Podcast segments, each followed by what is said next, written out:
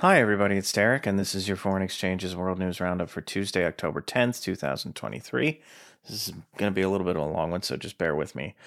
Uh, there are a couple of anniversaries on October 10th, maybe in the year 732. Also, maybe uh, this is the anniversary of the legendary Battle of Tours. I say legendary because a lot of it is really wrapped up in legend. There was a real engagement that took place uh, at Tours um, sometime in general around 732 and around october. We don't know exactly when uh, but this seems to be as good a date as any uh, for historians.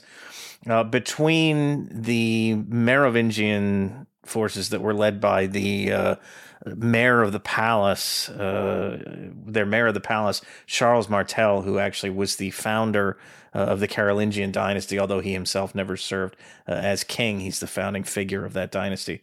Uh, between those forces and an, an Arab Berber army of, of the Umayyad Caliphate that had entered France from uh, Iberia, from Spain, from the uh, the region that uh, was uh, Al Andalus or was known as Al Andalus while the uh, the Muslims were were ruling it. Um, this is a, a, legendary battle because in in the Western imagination, it saved. Christendom, essentially, or at least Latin Christendom, from being overrun by Islam. Uh, it's considered one of the great battles of history. Uh, in more modern scholarship, there is a lot. There are a lot of questions about what actually took place here, uh, and particularly about whether or not this was an army of conquest uh, that had come out of Al Andalus into France, or just a raid, uh, essentially a one one big raid, an attempt to uh, grab some loot and go back home. Um, either way, it doesn't really matter. The legend is is what matters, and that's uh, that's Charles Martel saving. Western civilization uh, from uh, from the Arabs. But uh, uh, you know there are a lot of questions, I should say, about or I would say about uh, this battle.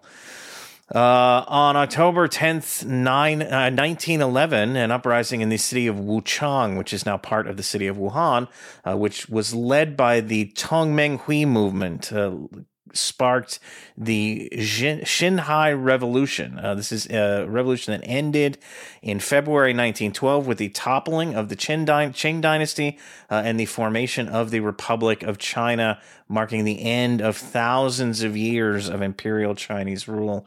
Uh, it is commemorated today in Taiwan uh, as the National Day of the Republic of China. Uh, on to the news. The United Nations General Assembly voted on Tuesday to elect Bulgaria and Albania to the UN Human Rights Council. Uh, now, Russia had also been contesting for one of the two East European Council seats that were up for grabs, having been kicked off of the Human Rights Council last year after its invasion of Ukraine. It finished a distant third with only 83 votes in the 193 member General Assembly, though, as the AP noted in its uh, coverage of this, it may be somewhat disturbing to the U.S. and other Western leaders that Russia received even that much support. Uh, that's probably higher than they were hoping. Uh, in other voting, Brazil, Cuba, and the Dominican Republic were elected over Peru to fill three seats in the Latin America and Caribbean group, while uh, a whole bunch of countries 10 of them Burundi, China, France, Ghana, Indonesia, Ivory Coast, Japan, Kuwait, Malawi, and the Netherlands all won, put that in quotes, uncontested elections uh, for their seats. On to the Middle East and Syria. According to the New Arab, the Syrian government on Monday called for a ceasefire with rebels in Idlib province, days after a drone strike on a military college in Homs province killed over 100 people. That attack sparked a long weekend of back and forth violence that left over 40 civilians dead, according to rebel sources. Interestingly, there still hasn't been any claim of responsibility for the college attack, and there are some doubts as to whether any of the rebel factions in Idlib could have pulled something like that off so far from their stomping grounds. I will leave it there rather than get into any uh, idle speculation. Rebels have essentially demanded that the government stand down first before they'll agree to the ceasefire. Elsewhere, the Turkish military attacked several Kurdish targets in northern Syria over the weekend, with one strike reportedly killing at least 29 people at a Kurdish police academy outside the city of Al Malikiya late Sunday, early Monday. On Saturday, Turkish officials said their overnight airstrikes had killed at least 58 Kurdish militants. The Turks are still supposedly retaliating for that October 1st suicide bombing in Ankara, an attack that, to be clear, wounded two people and left nobody uh, dead apart from the two attackers themselves in Lebanon, although uh, this situation is uh, directly linked to what's happening in Gaza, which we'll get to in a moment, I think tensions along the Israel Lebanon border are sufficiently elevated to warrant their own uh, discussion. Cross border artillery fire continued throughout the weekend, prompting what appears to be a mass exodus out of southern Lebanon by Tuesday morning.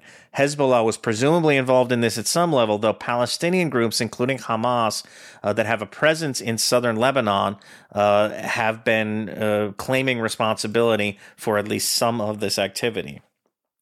At least six people were killed in various clashes on Monday three Hezbollah fighters, two Palestinian militants who were attempting to cross into Israel, and one Israeli soldier. I've also seen reports of cross border shelling between Israel and Syria but without any evidence to the contrary, I would assume that's an extension of what's been happening along the Lebanese border, given Hezbollah's presence in both countries. There's still no indication of any major Hezbollah mobilization that might suggest a second front, uh, but this remains a situation to watch. In Israel Palestine, there's obviously a lot to talk about here. Let's just dive in with the caveat that I'm not sure how much of this is confirmed. The death toll since Hamas, uh, and again, I'm using Hamas as a shorthand, there were other Gazan Palestinian factions involved as well.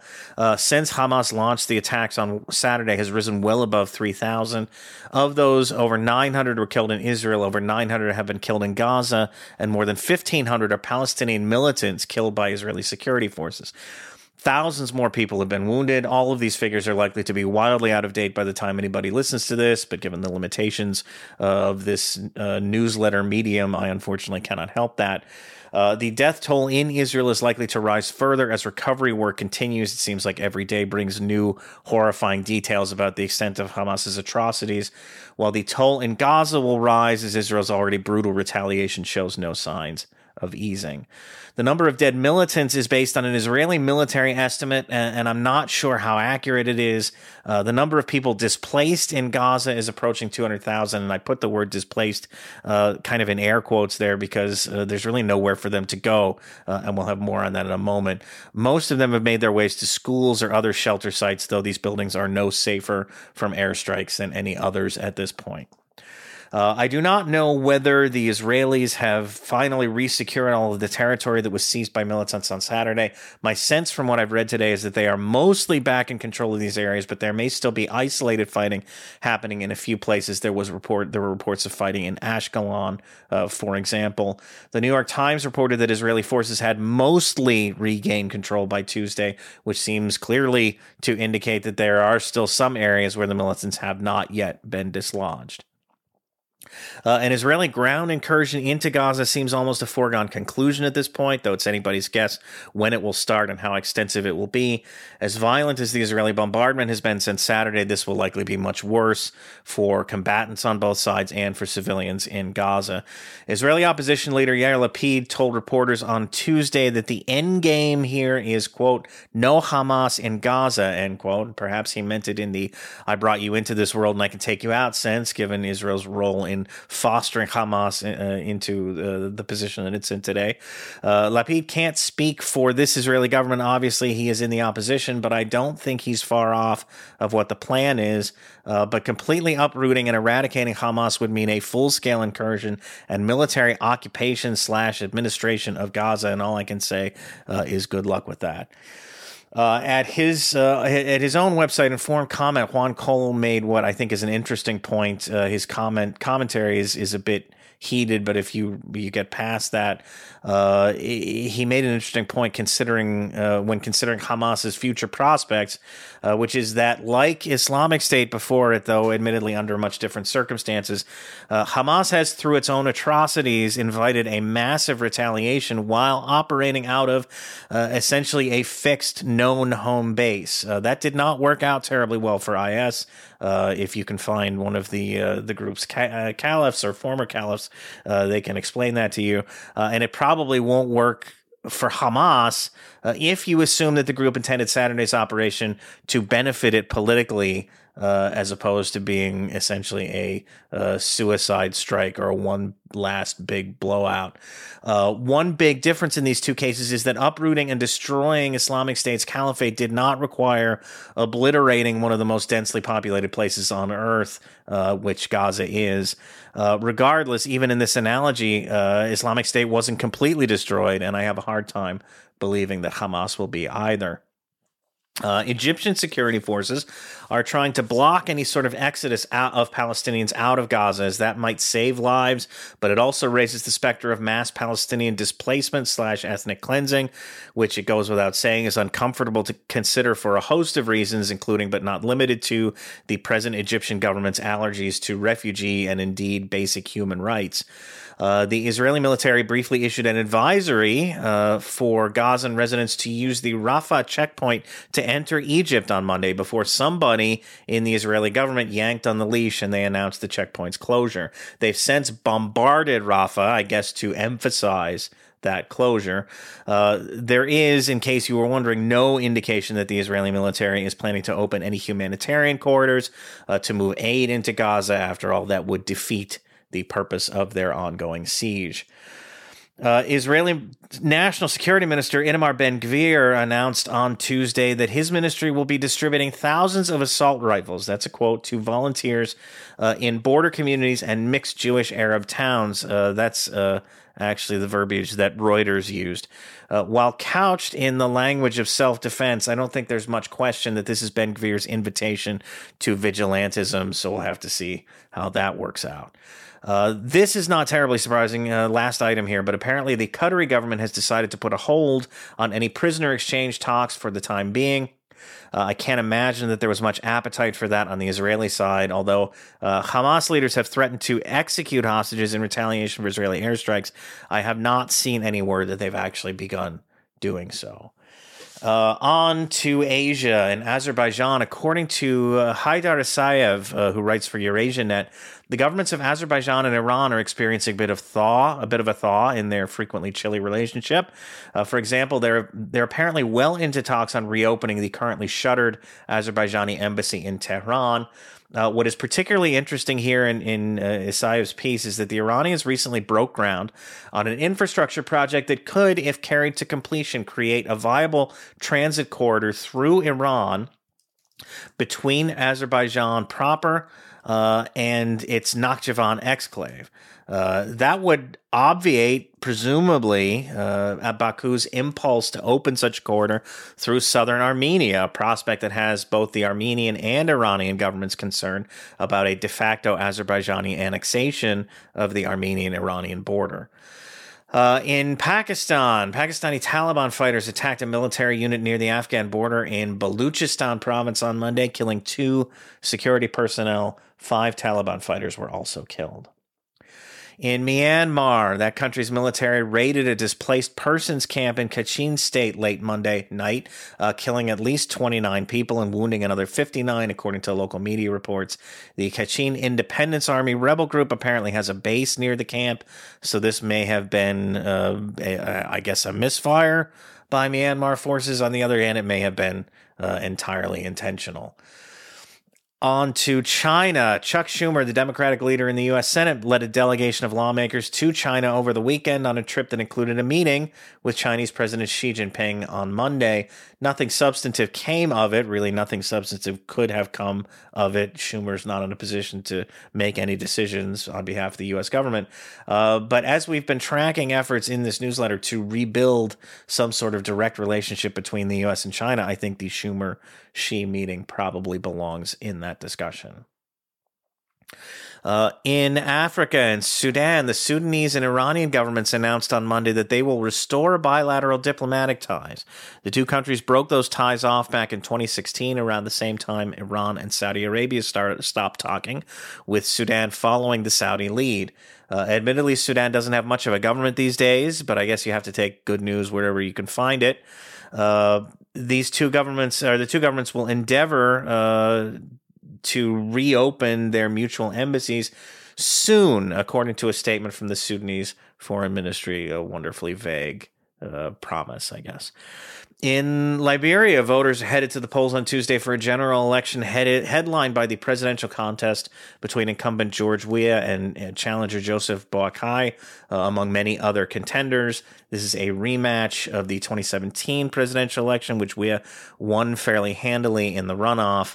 Uh, given the multiplicity of candidates, a runoff is likely again this time around, uh, and the incumbent will need to contend with his lackluster economic record and fairness.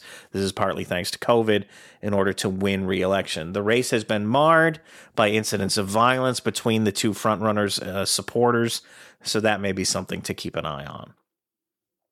In Niger, more than two months after a military coup ousted that country's civilian government, the Biden administration on Tuesday finally got around to admitting it. The administration had previously hemmed and hawed about officially designated the, designating the July coup as a coup because of the automatic aid cuts that would trigger. Anonymous senior administration officials told reporters on Tuesday that they decided at this point to acknowledge reality, quote, after exhausting all avenues to preserve constitutional order, end quote, uh, in Niger, I think what this means clearly is that they've given up hopes that the junta might organize a sufficiently rapid transition back to civilian rule. Uh, the designation will cost Niger hundreds of millions of dollars potentially in military and financial aid, and potentially, at least, probably, I would say, even severs the U.S. military's most important counterterrorism relationship in West Africa. There is apparently still no plan to withdraw U.S. forces from Niger, though their activities have already been heavily curtailed. And in light of this news, the junta may eventually order them to leave the country.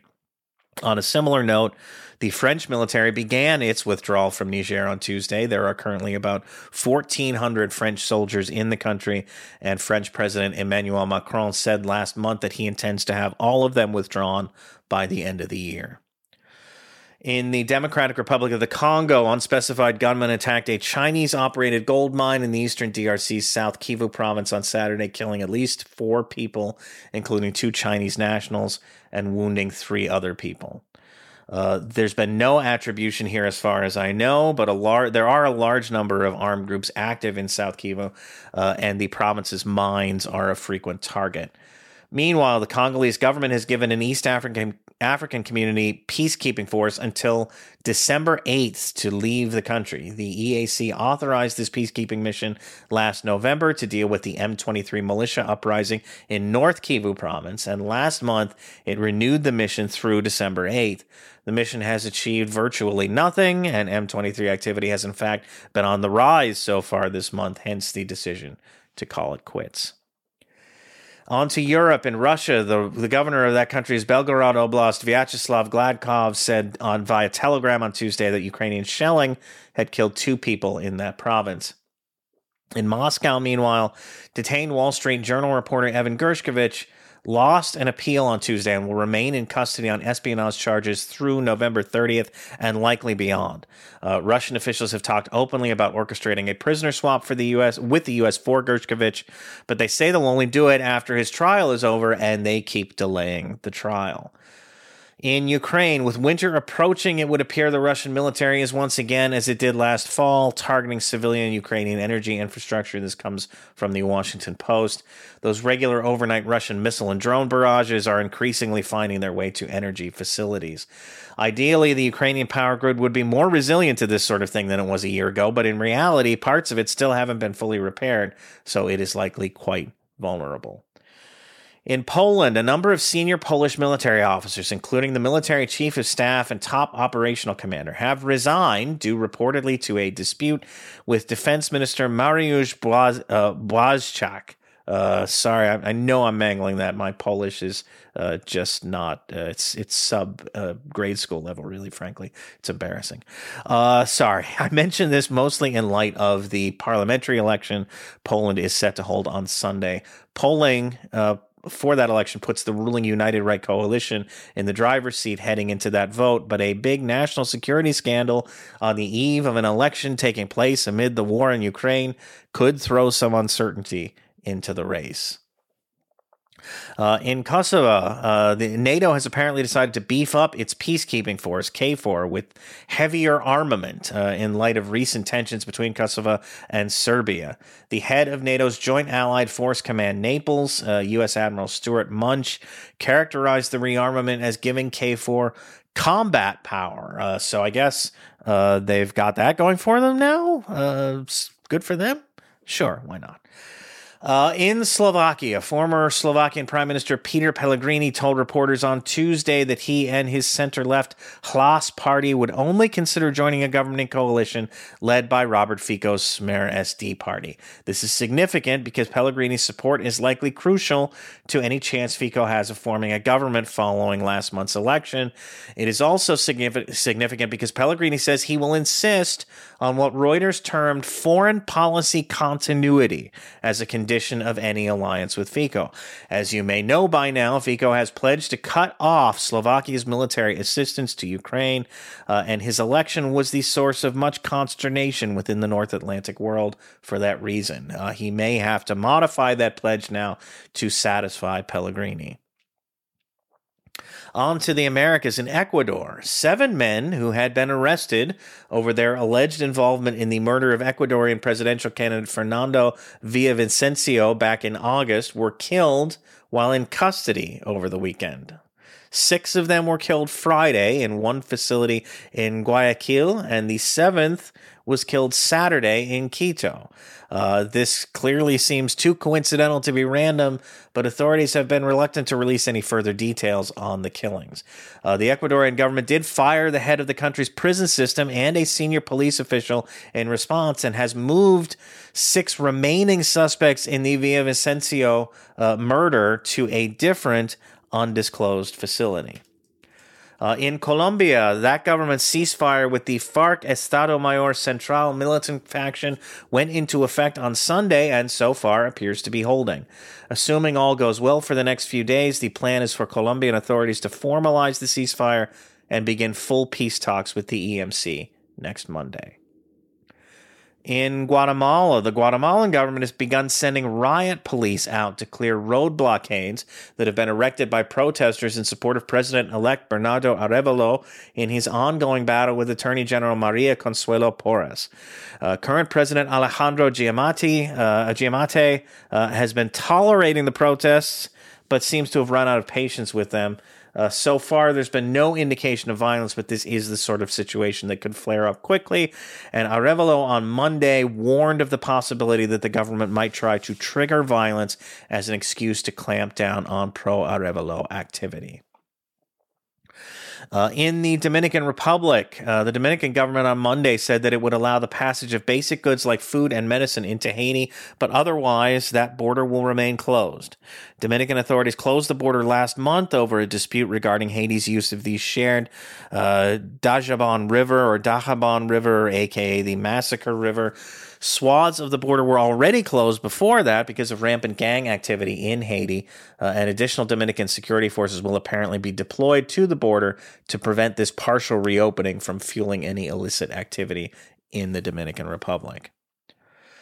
Uh, and finally, in the United States, given everything that's happened over the past four days, uh, you might think that the Biden administration uh, would slow down, if not outright freeze, its push to conclude an Israeli Saudi diplomatic normalization agreement. Uh, I'm here to tell you, according to the New York Times at least, that it is not. Indeed, administration officials are characterizing normalization as an antidote to the kind of violence Hamas unleashed on Saturday, despite the very real possibility that this normalization talk might have been part of the rationale behind the attacks. So that's an interesting leap of logic. Uh, over at The Nation, Spencer Ackerman reported on where things stand, and I'll read you just a couple of paragraphs of his piece.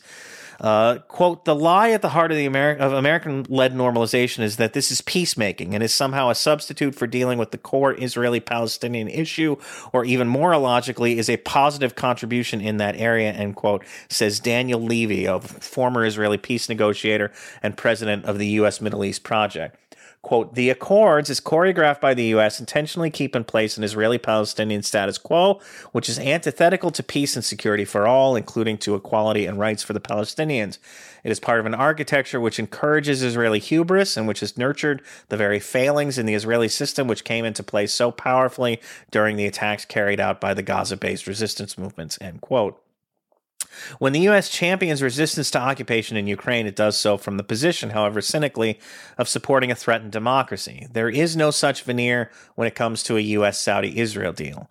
Israel is an apartheid state whose government is working hard against the wishes of enormous members of its citizens, numbers of its citizens, at crippling its own democratic institutions, even as those institutions are unaccountable to millions of Palestinian subjects. Saudi Arabia is an absolute monarchy that holds an abundance of capitalism's most important commodity. It didn't take long for Biden to unravel his promise to make Saudi Arabia a pariah, as continued dependence on hydrocarbons and rising gas prices stemming from U.S. sanctions on Russian oil brought Biden to fist bump MBS in Riyadh last year. That's Mohammed bin Salman, the Saudi crown prince. That's largely what prompted Secretary of State Antony Blinken to say shortly before Biden's trip that, notwithstanding human rights concerns with Saudi Arabia, quote, we are addressing the totality of our interests in that relationship, end quote. Uh, that's Spencer's piece. This is me again speaking of the U.S. Saudi relationship and the main thing that binds those two countries together.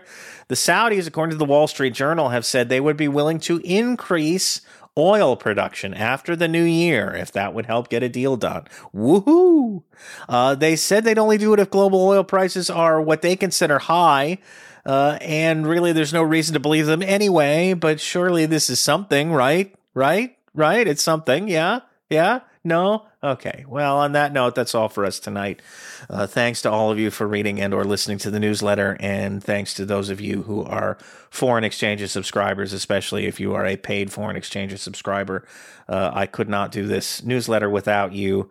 Uh, and if you're not a paid foreign exchanges subscriber, if you've just come upon us in the last few days, even uh, please consider making that jump. Um, you know, I, I uh, fully endorse uh, sticking around for a little while and uh, seeing if this is really something you want to support. But if you do come to that conclusion, please do because uh, it's only through subscriber support that that we can keep going here. And uh, I hope everybody saw Sam Hunicke's piece in the newsletter earlier today. By the way, speaking of which.